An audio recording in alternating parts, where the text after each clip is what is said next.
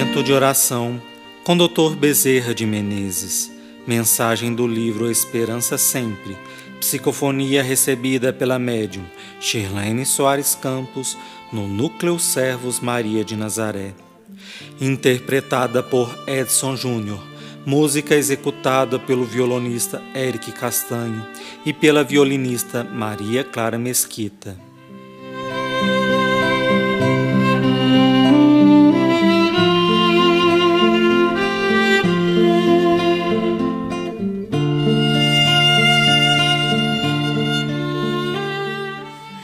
Renovação e caridade. O planeta Terra ainda é inóspito, cheio de problemas, de violência e de dores. Por isso, ele se assemelha a um imenso deserto, onde muitos buscam os espíritas para beberem da água pura do Evangelho. Querem usufruir do conhecimento que possuem Muitas pessoas se aproximam do Espiritismo através das palavras de um amigo, de um colega de trabalho, de um parente ou um amigo de um parente. Muitos nesse imenso deserto também buscam a mediunidade a serviço da luz, para descansarem de suas dores e beberem da linfa pura que Jesus oferece para ficarem saciados de esperança, de alento e de justiça. Mas nenhum oásis está liberto de ser procurado por serpentes do deserto, por animais e por salteadores. Assim como muitos se aproximam com aquela intenção pura, outros tantos se aproximam contendo no sorriso e nas palavras doces como mel, o veneno de que são portadores dentro da alma. Mas o oásis foi feito para o descanso de muitos. Ele está e estará sempre ali para ajudar aqueles que chegam e dele necessitam.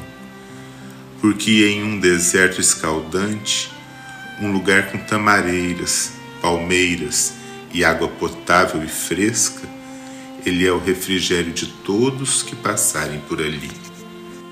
Porém, o oásis não é o ponto de chegada, ele é um ponto de parada para o refazimento das energias, assim como a mediunidade é amparo, consolo e escola abençoada para as pessoas aprenderem as lições necessárias para percorrerem a trajetória da vida com mérito e posteriormente retornarem para a verdadeira pátria que é a eternidade.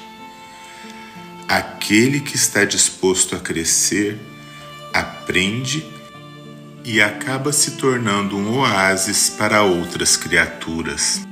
Quantos e quantos são aqueles que aprenderam no Evangelho as lições sublimes e passaram também a ser porta-vozes do Cristo. Lembremos-nos dos discípulos que, a pedido de Jesus, saíram de dois a dois para divulgar a Boa Nova, para um ser testemunha do outro, para não prevalecer apenas uma voz, para haver testemunho.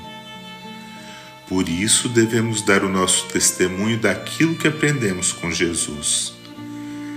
Temos a obrigação de levar consolo, de modo que o consolo seja aceito sem oposição. Estendemos compreensão, sem destacar a compreensão, para que a pessoa não se sinta ferida ou humilhada, porque cada espírito necessita de um tempo para amadurecer temos este compromisso, porque já caminhamos por tanto e tanto tempo na estrada da vida. Já deixamos tantas e tantas bagagens, já visitamos tantas e tantas terras, encharcamos de pranto tantas pessoas e também já fomos encharcados de dor. Mas nunca faltou nas peregrinações de nossas almas o Evangelho de Nosso Senhor Jesus Cristo. Poderiam até ser palavras soltas no espaço infinito, alcançando aqueles que queriam ouvir, mostrando seu fulgor para aqueles que tinham olhos para ver. Hoje estamos diante do Espiritismo renovador, que nos ensina a darmos testemunho diante de testemunhos, estarmos constantemente realizando boas ações e nos esforçarmos para nos renovarmos interiormente. O Espiritismo nos ensina a levar para aqueles que se aproximam de nós mais alegria onde existe dor, mais fé onde a descrença leva a tantas quedas desastrosas, mais luz para aqueles que, mesmo sabendo o valor da luz, caminham procurando a sombra e, como lobos, atacam e são atacados.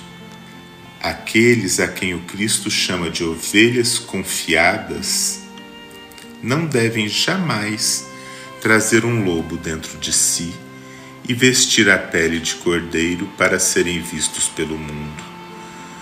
Nós temos que modificar nosso mundo interior e praticar a caridade o máximo que pudermos, pois este mundo que nos cerca está repleto de sofrimentos e de angústias.